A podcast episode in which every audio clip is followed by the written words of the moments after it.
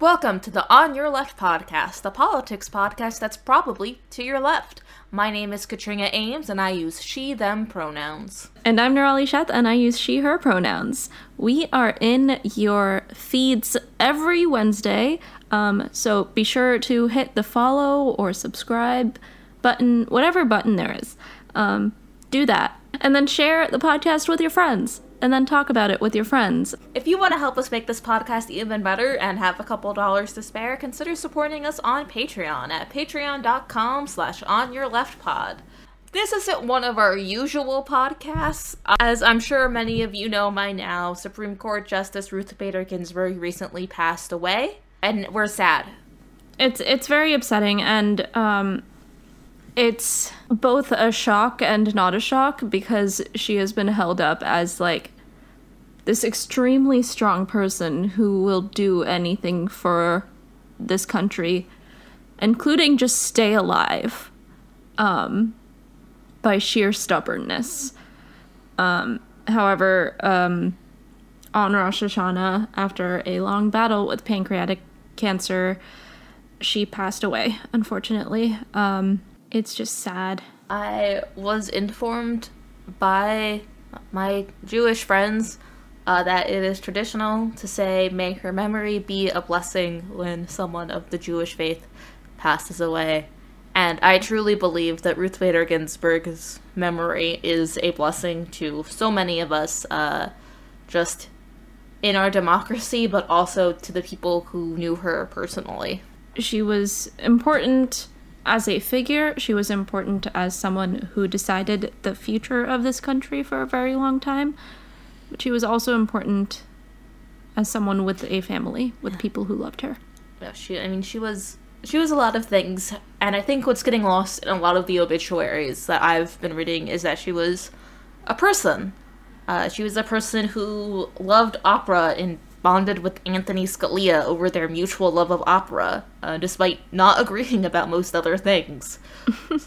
she was a mom and a grandmother and a great grandmother, and she collected lace uh, jabots from around the world, and she was one of nine women in her class of 500 students at Harvard Law. She was a person. I feel like not even an hour after I heard she passed away, people were uh, giving their opinions, giving their hot takes, and trying to figure out what would happen with the Supreme Court. But we felt that um, we wanted to make space to just talk about her and not what would happen next. It's very hard right now. The election is coming up, obviously, but yeah, we just wanted to make space for that. Yeah. Well, we'll get to that. Uh, yeah, we will. But I think it's important to actually honor her legacy because my first feeling when I heard was an overwhelming sense of fear and dread, and I just began crying and crawled into my bed and put a little blanket over myself to make a burrito. Mm-hmm. And I don't think that was a bad reaction or the wrong reaction. But I yeah. don't think that was the feeling I would have felt if we weren't like slipping into an authoritarian state. Yes. And I I think Ruth Bader Ginsburg deserves better than our fear. She really does. So let's talk about her a little bit. Let's talk about her life a little bit, and then we'll talk about everything else.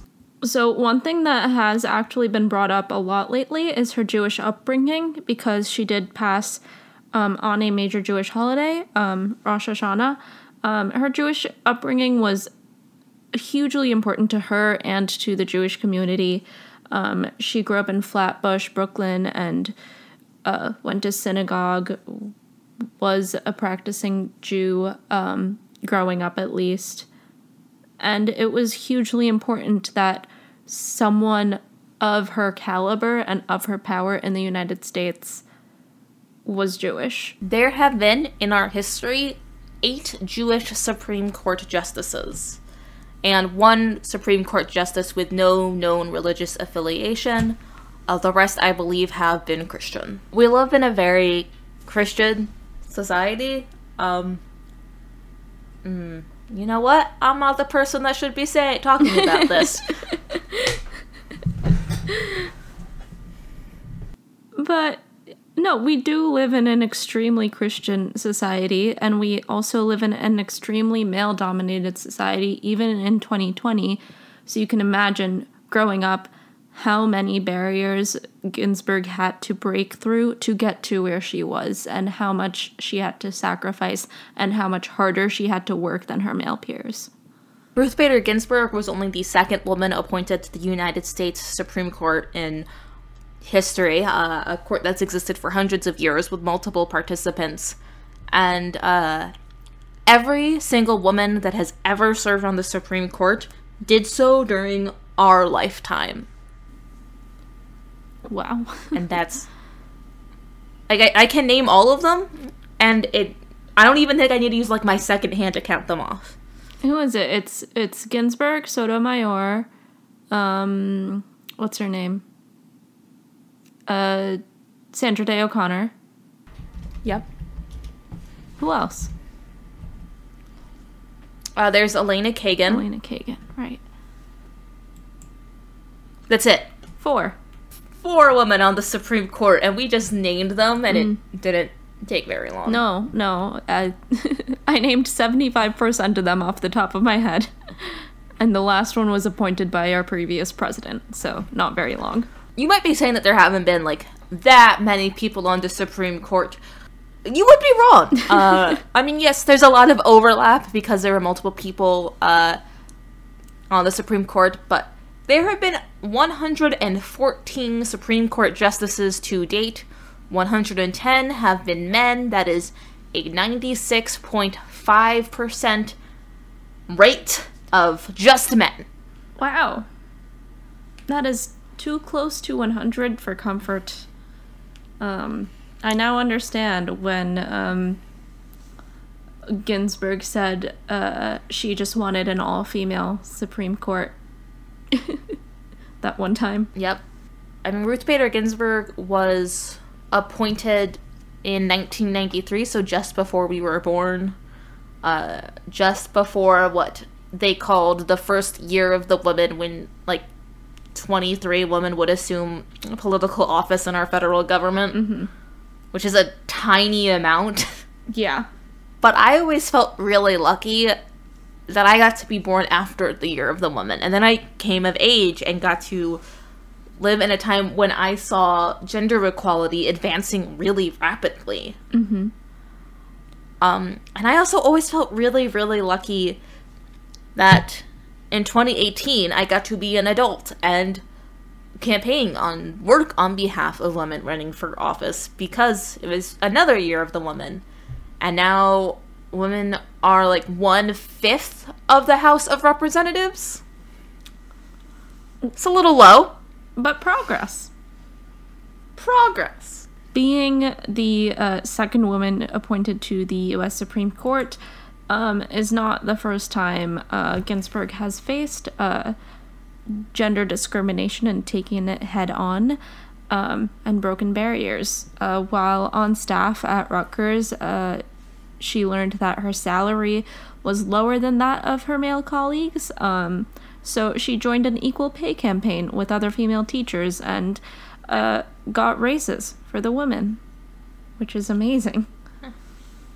Yeah, that is really, really great. Um, also, last week we did an episode on labor and on union rights, and go listen to it. Yeah. I think I made the point last week that when we are joining unions and when we are fighting for workers' rights, we have to fight for the most marginalized workers. And even though uh, women aren't technically a minority, we're it's half of the country, half of the world population, just about. Uh, we women are treated uh, poorly, and we live in a patriarchal society. So, joining an equal pay campaign with other female teachers resulted in racist for the woman, but it helped every worker because the ones most at risk were not put in more risk. Yeah. Um, and just a reminder that the wage gap is still a real thing. Um, and uh, what white women make to men to white men on the dollar uh, is a huge gap, but even bigger is what black women and what Latinx women make in comparison to the white male dollar. There are gaps between race and um, gender for what people make that uh, even when you account for education and experience, those gaps still exist. Mm-hmm. I mean, when when she was on staff at Rutgers, this was after she had graduated from uh, Columbia Law after being at both Harvard and Columbia.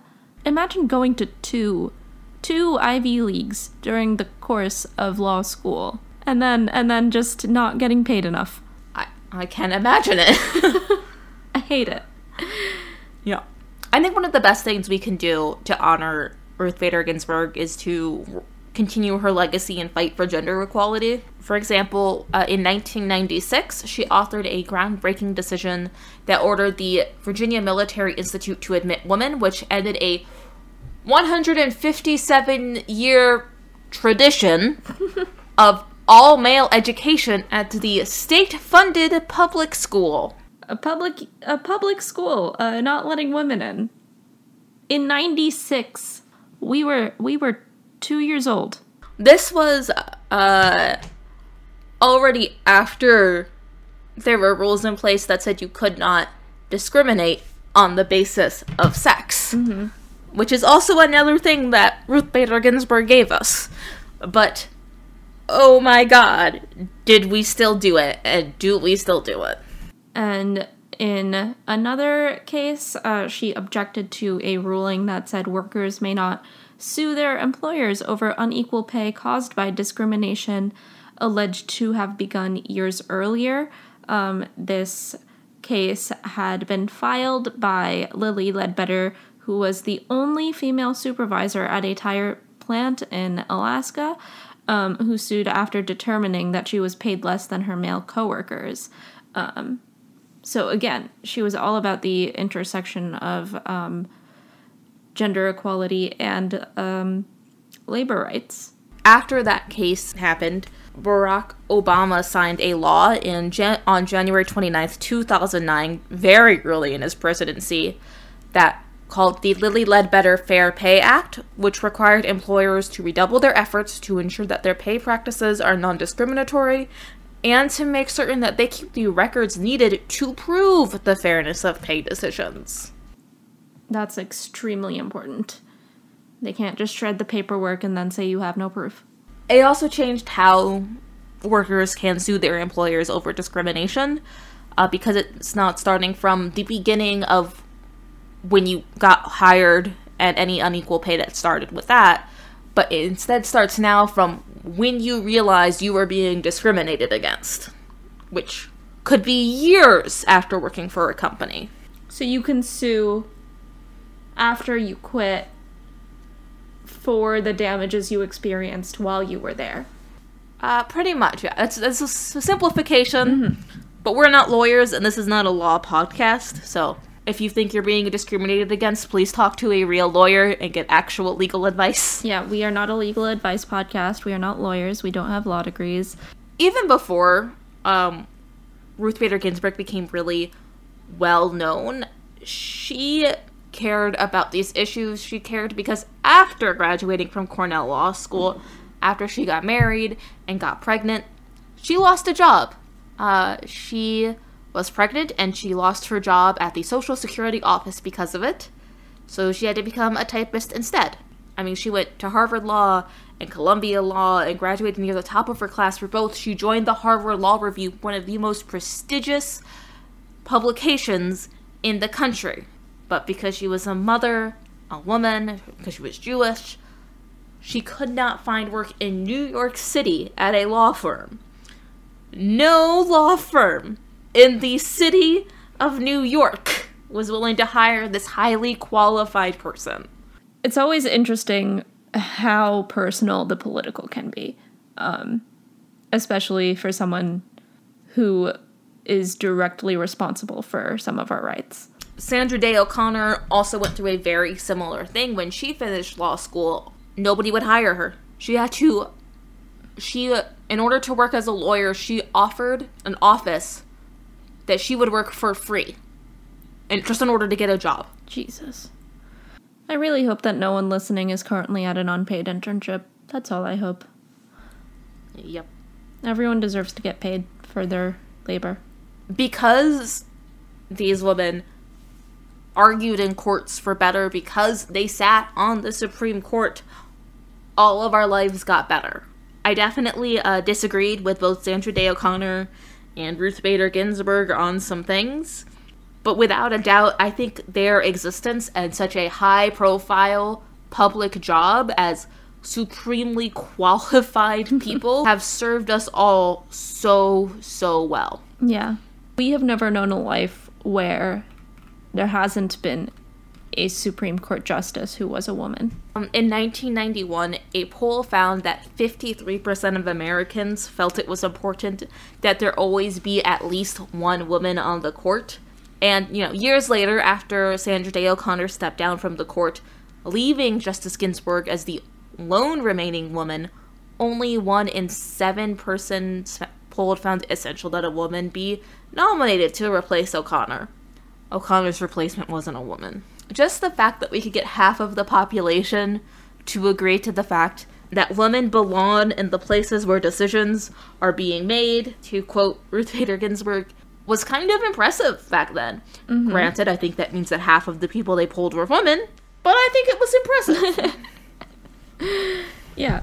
Um, so, uh, we really want to touch on um, one of Ginsburg's major platforms, which was uh, the right to choose. Um, Ginsburg was extremely outspoken on abortion rights. Um, however, her opinion on Roe versus Wade specifically was really complicated.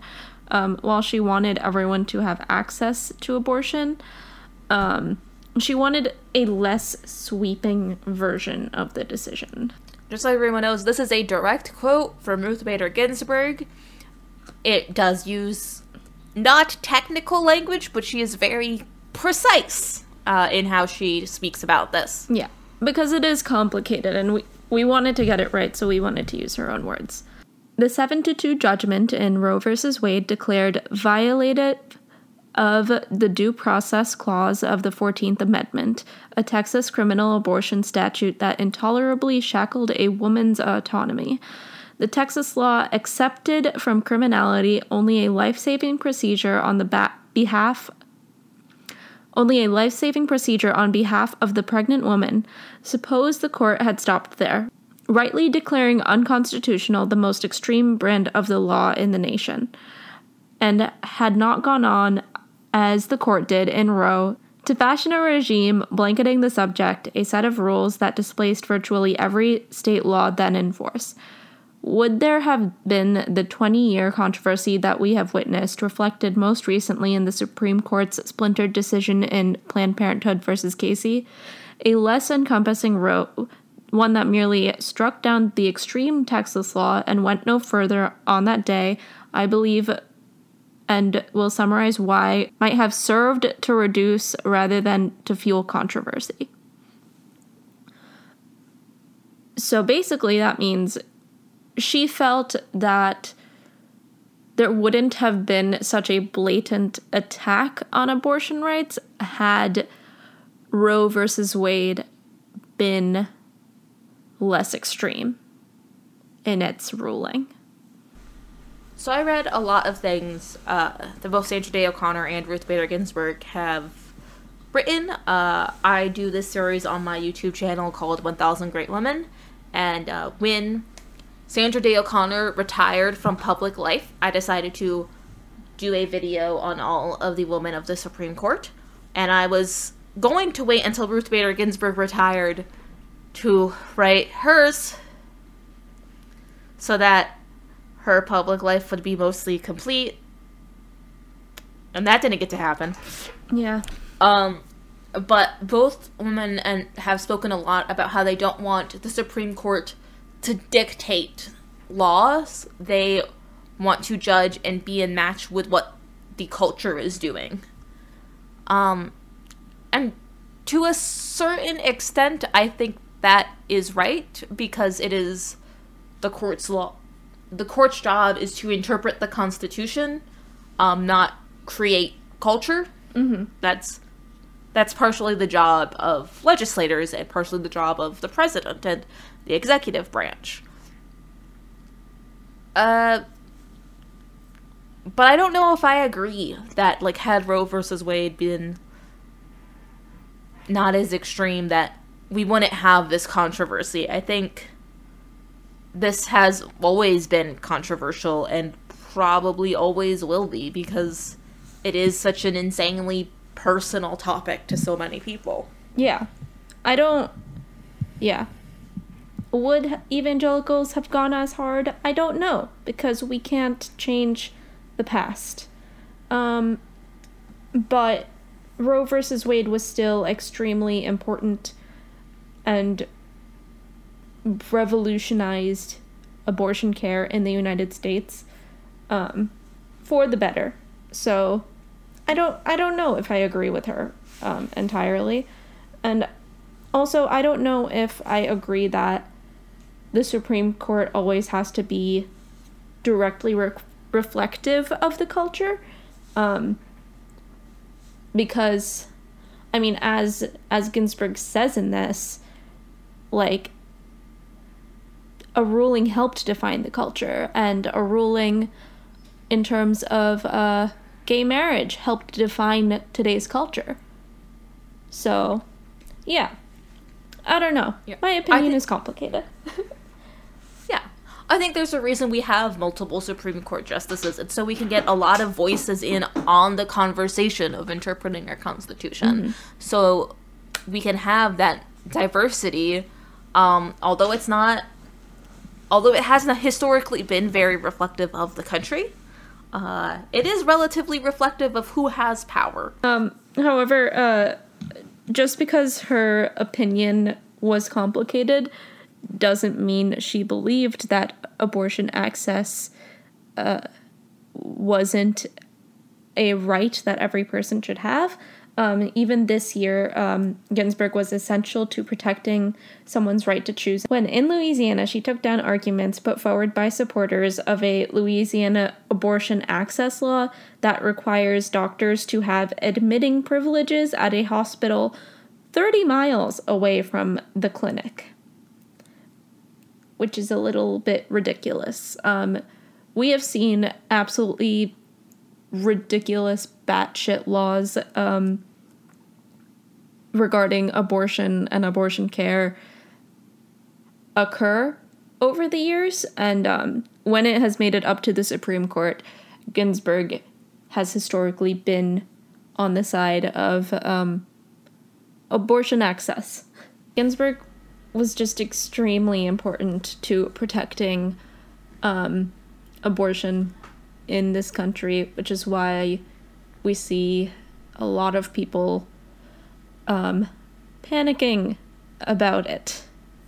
I have seen threads on getting IUDs and um, stocking up on Plan B and all sorts of things because abortion's going to happen whether it's legal or not in this country. It just depends. The, what the Supreme Court decides is whether or not people have access to safe abortions. right now, I would expect uh, the Supreme Court, if there is another person on the seat uh, in the court nominated by Donald Trump, I would expect they would strike down the rule uh, from the Affordable Care Act that requires health insurance plans to cover birth control. Which is why people are getting IUDs now. It's not because they don't have some form of birth control, it's that they need something more permanent. Uh, if they suddenly can't afford to get the pill or the patch or uh, another form of birth control that I can't think of right now. So I think I think we're gonna move on a little bit. Uh, if you want to know more about abortion rights, I think that was the very first episode we did over a year ago now. Yeah. We'll probably That's get back to feeling. it at some point. Um, but yeah. There's been a lot going on this year. yeah. I don't know if if you noticed, um, but this podcast we we've covered a lot and there's and we we still feel like we haven't covered most things. So we have not covered so many things. Yeah. Um, The world is vast and the issues keep coming. yeah. Um, speaking of something we haven't covered, um, Ruth Bader Ginsburg was an incredible figure, and um, we appreciate for her for all the good she's done. But um, that doesn't mean her record was without spots, and that doesn't mean we shouldn't criticize her where she deserves to be criticized. Um, and um, there was is one specific case I want to get into um, about indigenous rights.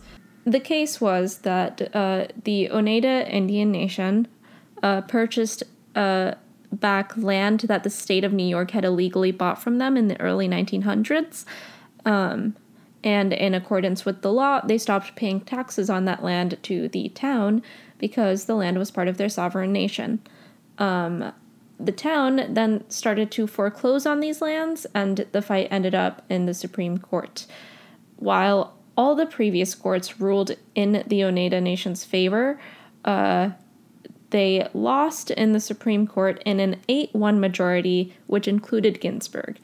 Um, and Ginsburg wrote the majority opinion, and part of that reads Given the long-standing non Indian character of the area and its inhabitants, the regulatory authority constantly exercised by New York State and its counties and towns, and the Oneida's long delay in seeking judicial relief against parties other than the United States, we hold that the tribe cannot unilaterally revive its ancient sovereignty, in whole or in part, over the parcels at issue. Um, so, as a person who knows people that live in occupied territories, not just in the United States, but in other parts of the world, it is very difficult to read that a people's land is no longer their own because it was occupied for too long, or that they just waited too long to reclaim it, especially considering the United States history with um, Native Americans and the way they've been treated. I think there's a reason we started off this episode by talking about how Ruth Bader Ginsburg is a person because people are complicated and uh, we're not always going to agree with them. And right now, we can honor Ruth Bader Ginsburg, we can memorialize her, we can try to live out some of the values she stood for that we also stand for. But, like, that doesn't mean that she was a perfect person or was right all the time or lived a like consistent morally pure life that would have gotten into her into the good place instantly without any problems she was just a person Yeah. Um exactly. She was a person and she had major flaws and um yeah, we just didn't think it was right to only talk about the good in her because that would place her on an unfair pedestal. i i do really look up to uh ruth bader ginsburg and like have admired her for pretty much my whole life uh, much to the chagrin of my republican parents. But uh the fact is i don't i don't think she was a perfect person. I think she was a probably very lovely person that fiercely loved her community who was smart and accomplished and caring and did her best and sometimes her best wasn't good enough and it's okay to say that Yeah. And it's okay to realize that sometimes people in power don't extend their empathy to everyone because they really don't. It's okay to understand that and realize that and still admire their good qualities. And I think that's necessary. There's no such thing as a purely good person or a purely bad person. They're just people. Not to get too political on this politics podcast um but i think that's also why we like to remind everyone that like joe biden is our first choice now. He's not he was not our first choice in the primary. He's not a perfect mythical candidate but none of them were. They're just people we chose and people that we think are going to do a good job and are going to set us on a path towards being a more perfect union built on equal justice for all. they don't need to be perfect people to do that. Exactly.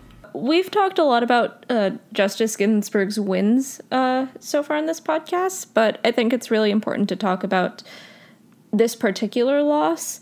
In the year 2000, uh, Justice Ginsburg wrote a very powerful dissent in one of the pivotal cases in her time on court, uh, Bush versus Gore, um, which resulted in George W. Bush's win in the 2000 presidential election.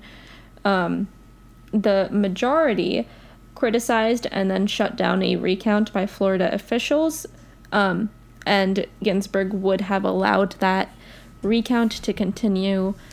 We would have had a fairer election that way. And the world would probably look extremely different. Yes, the world would look like radically different uh, had the recount continued, but you know, the world would have looked radically different based on any of these Supreme Court decisions, and sometimes we don't get lucky. Yeah, sometimes we don't get lucky, sometimes. But you still have to keep fighting, and you still have to write your words, and you still have to express your disagreement and disapproval of what is going on. And I think that's really important. I like that the Supreme Court writes the majority opinion and also releases a dissent. What the right thing to do is not usually very clear.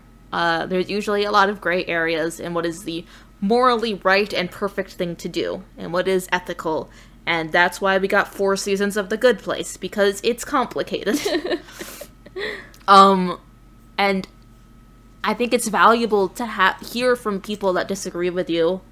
I think it's valuable that we get to hear the opinions not just from the majority opinion of people, but from people that disagree with decisions. And I think that's a lot of what our podcast is founded on saying what we believe to be the right thing to do, even if we can't always fulfill that. And even if we don't know, you know, w- the only thing we can do is understand ourselves and our beliefs and try our level best to fit that into the situation we have in front of us. And sometimes it doesn't always work. And that being said, let's move on to a game. Okay. yeah, we haven't done a game. Have we ever done a game on this podcast? I don't think we've ever done a game. Okay, this is a first for On Your Left. Uh, this game is called Guess the Hypocrite. I'm going to read two statements from multiple senators, and you're going to guess which senator it is.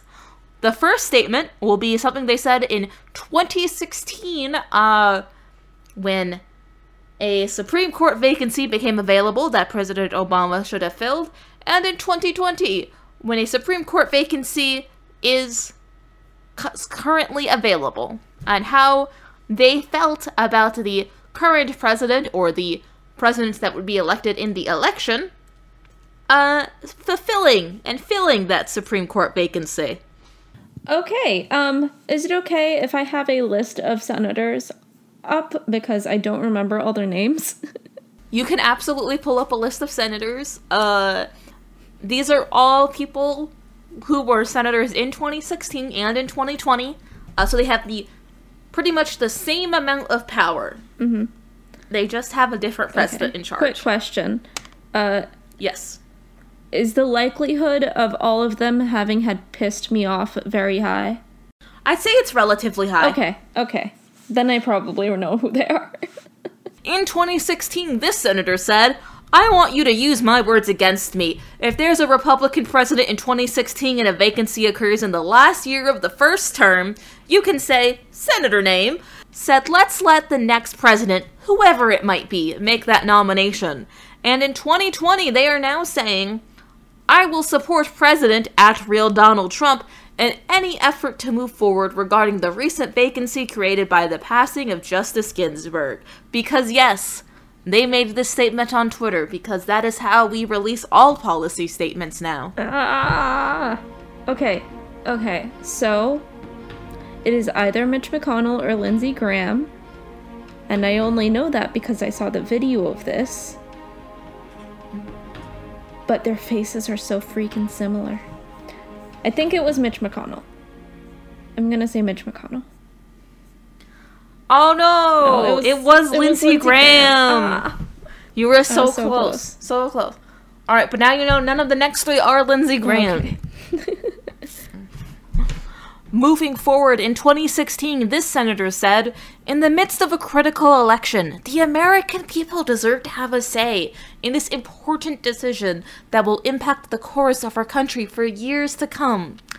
And in July of 2020, before there was any vacancy on the Supreme Court, they said they would support hearings for any Trump nominee this year. Hmm. Let me reread the first one. I think this is maybe the this is probably the one that you haven't been personally mad at. Okay. Okay. Pat Roberts didn't say anything yet. Right? I don't think I so. don't think so. Rand is obnoxious.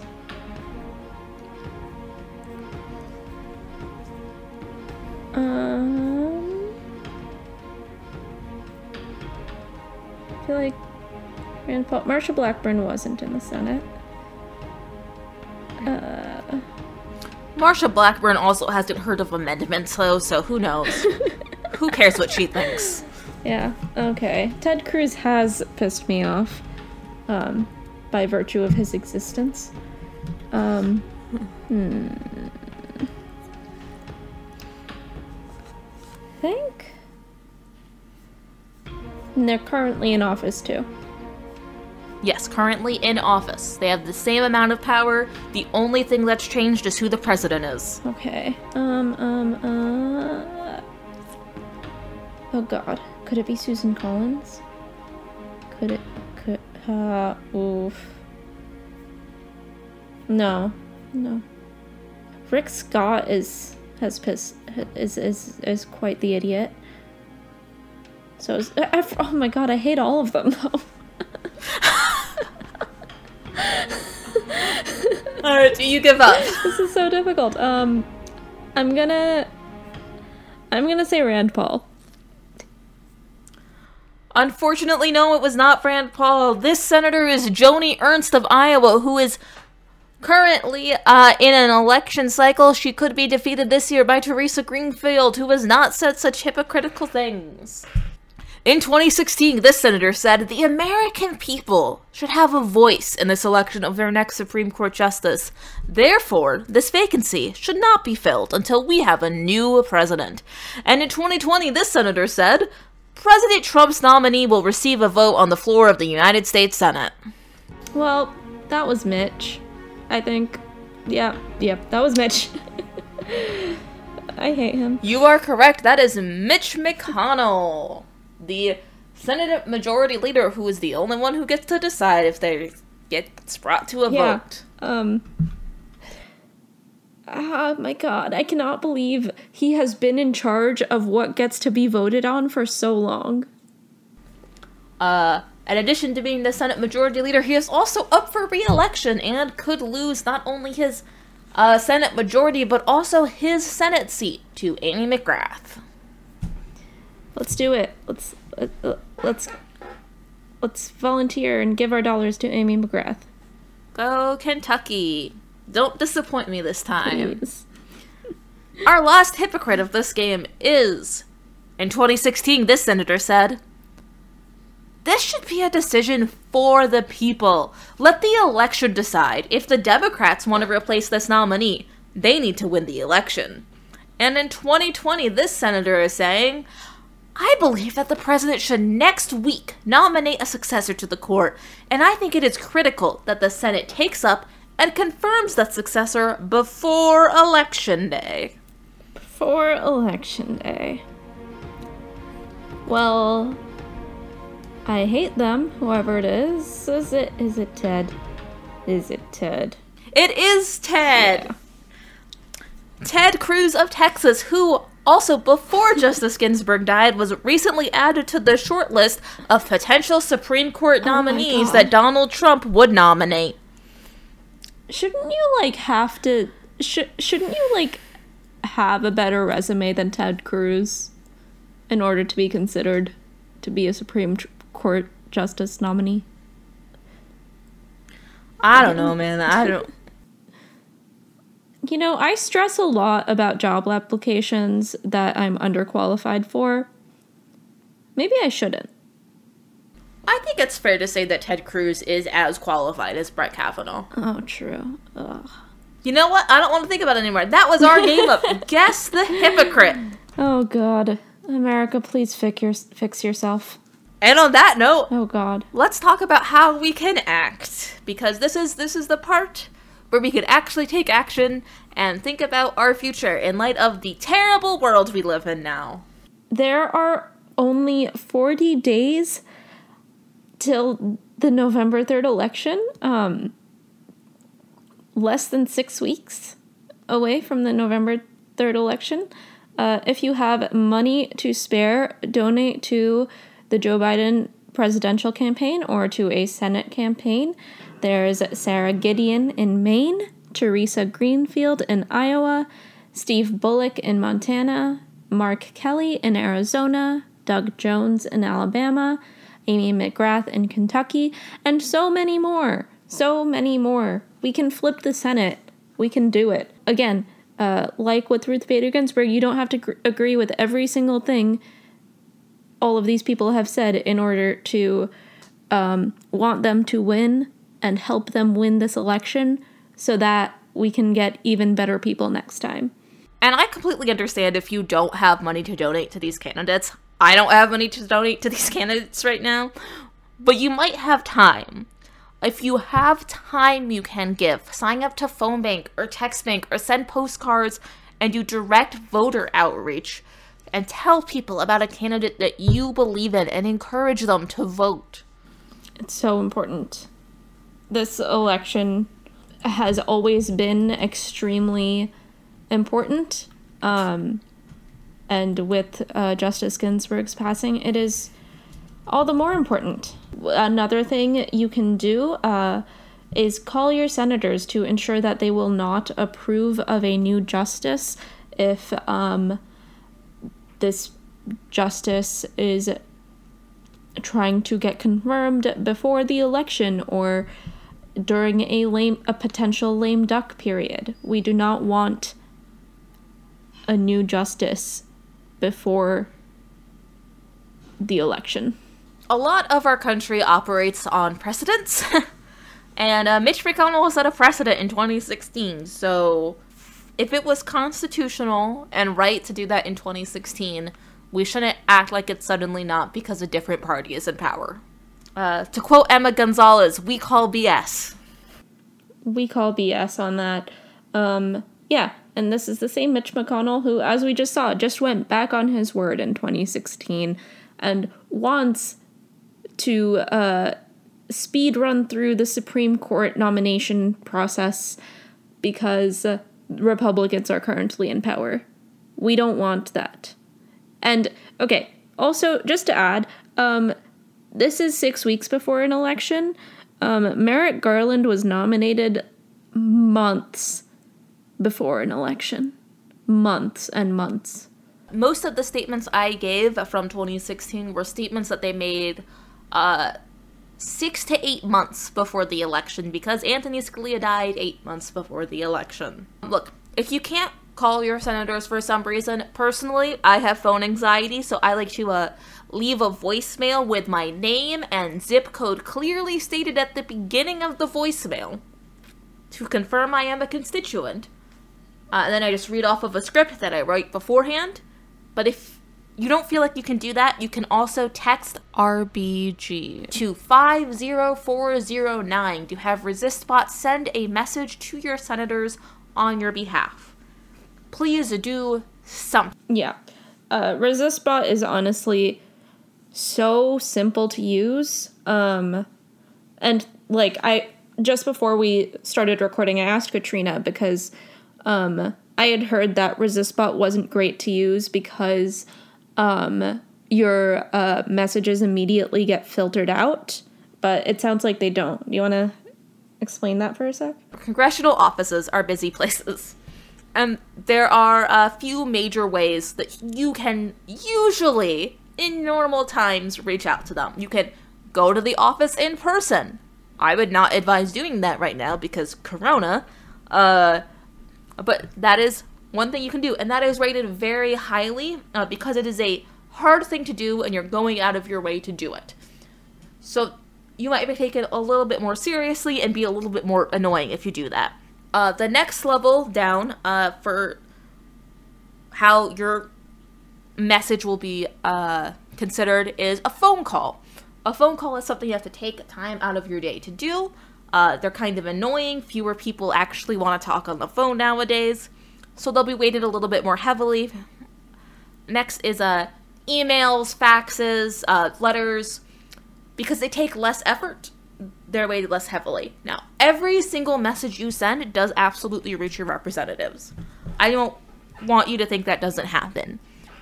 But uh, congressional offices and Senate offices do favor things that they know take more effort. They will respond, they are more likely to respond uh, when you annoy them more. When you make their job overwhelming because their voicemail is full every day when they get into the office or when they have to constantly rush to pick up the phones because constituents can't get through because we are flooding their office with calls, they're going to take notice of that and they are going to respond. So be annoying. if you can be a persistent, annoying person on behalf of justice, do it. I have nine siblings, and I know each of them are uniquely equipped for this moment. Yeah, I was. I, am a younger sister. I know how to be annoying, so I'm gonna be annoying about this. Tell your friends if they're not willing to make a call, they'll probably be willing to once again text RBG 50409 to have ResistBot send a message to their representatives on their behalf. Just do it. I'm not going to shout at you like Shia LaBeouf does, but just do it we know this has been a sad episode, and uh, like all of our episodes, we're going to end on some good things because we talk about really serious issues, but that doesn't mean that's all that's going on in our lives. Uh, so, what is your good news this week, Nirali? So, my good news is um, very exciting. Uh, the Miss Marvel comics have been one of my favorite things to read the last few years. Um, and uh, the main character is a Pakistani New Jersey American uh, named Kamala Khan. And um, yes, the name should sound familiar because uh, hopefully our next vice president will share that first name. Um, but um, a TV series is going to happen um, based on Kamala Khan, Miss Marvel specifically. Um, and the Pakistani filmmaker Sharmeen Obaid Chinoy and an Indian filmmaker named Meera Menon are cho- have been chosen to helm the series, uh, which is amazing. It's amazing to see two female South Asians direct a show about a female South Asian. Um, and one of them is an Oscar winner, Sharmeen Obaid Chinoy. She has won twice and is the first and only Pakistani to win an Academy Award. And um, Menon uh, has worked in both the Marvel Cinematic Universe before and the DC Extended Universe, Expanded Universe, the DCEU before. Um, so they're going to make a great superhero show. I cannot wait to watch it. Kamala Khan is one of my favorite Marvel characters ever. I'm very excited. I am also very excited. I don't purchase a lot of books. I am very much so a library lover. Uh, but anytime we visit our uh, local comic book shops on, say, Free Comic Book Day in May every year, I do make a point of always making at least one purchase because they have a lot of great sales that day and I want to support my small businesses that are local to me. And Ms. Marvel is one of the very few series that I have the full run of. It is very important to me. It is also the book that I wrote my thesis on so I could graduate with a bachelor's degree. I love her a lot. If you go to bookshop.org slash shop slash on your left pod, um, you should be able to purchase the Miss Marvel comics yourself. Um, they are fantastic, and um, purchasing from our little bookshop.org shop would help us a ton. We are both very much so readers. Uh, that's a lot of how we became friends, and we're really excited to share this series with you. So much fun. It's very New Jersey. It's very Jersey City, which I love about it. So I think this is a piece of like mutual good news. Uh, for our next thing, I am. So I'm going to play a uh, 10 second ad right now. We we still aren't sponsored by this campaign, by the way. If I lose to him, I don't know what I'm going to do. I will never speak to you again. You'll never see me again. I'm Joe Biden, and I approve this message. Our good news is that Joe Biden has made the perfect ad. Yeah, it's so good. It's so funny. Like we ding Joe Biden a lot for a lot of things, but um this ad is good. Joe Biden hired excellent staff. He has excellent digital. He has an excellent uh, rapid response video team as well. But specifically, this ad that is so to the point and is so perfect because it uses Tr- Donald Trump's exact words to give me what I want. Yeah, It's and, real encouraging. and just like if you if you get a chance to watch the video, it's perfect because it cuts from like Trump's frothing at the mouth tirade to just a grinning Joe Biden saying, "I'm Joe Biden I, and I approve this message." I mean, first of all, Donald Trump threatened me with a good time, which is a lot different than the threats he usually gives me. Yeah. but it also just it, it's a really nice contrast between them and i know that this probably won't like persuade voters who were on the fence but it might persuade voters who are thinking about not voting to vote and i value that Same. Ads don't have to reach everyone but i think this was a good ad and i like it Yeah. Please make m- more funny, pithy, to the point ads. one last piece of good news, which is just personal good news. Uh, this morning I woke up and I had exactly 100 followers on TikTok. Nice. Oh, that's so exciting. It's a it's a good feeling because it's a nice round number and it's a good milestone. But it's just it made me happy. Yeah. no, that's just- awesome. I'm I'm glad TikTok is making you happy. Um I hope more you can reach more people on TikTok. What is our mango fact this week, Nirali? Okay, our mango fact of the day is that giving someone a basket of mangoes is considered a gesture of friendship, which is so nice. So, um, if you want to be friends with someone and you're not sure how to how to really like start a conversation or like talk to them and you want to be friends, just just give them a basket of mangoes. Thank you so much to listening to the On Your Left podcast. Uh, if you would like to find me, I can be found on the internet at Katrina Eames on YouTube, Twitter, Twitch, and TikTok. Where can we find you, Nora? Uh, you can find me at Fireword Sparkler on Twitter and YouTube and Twitch.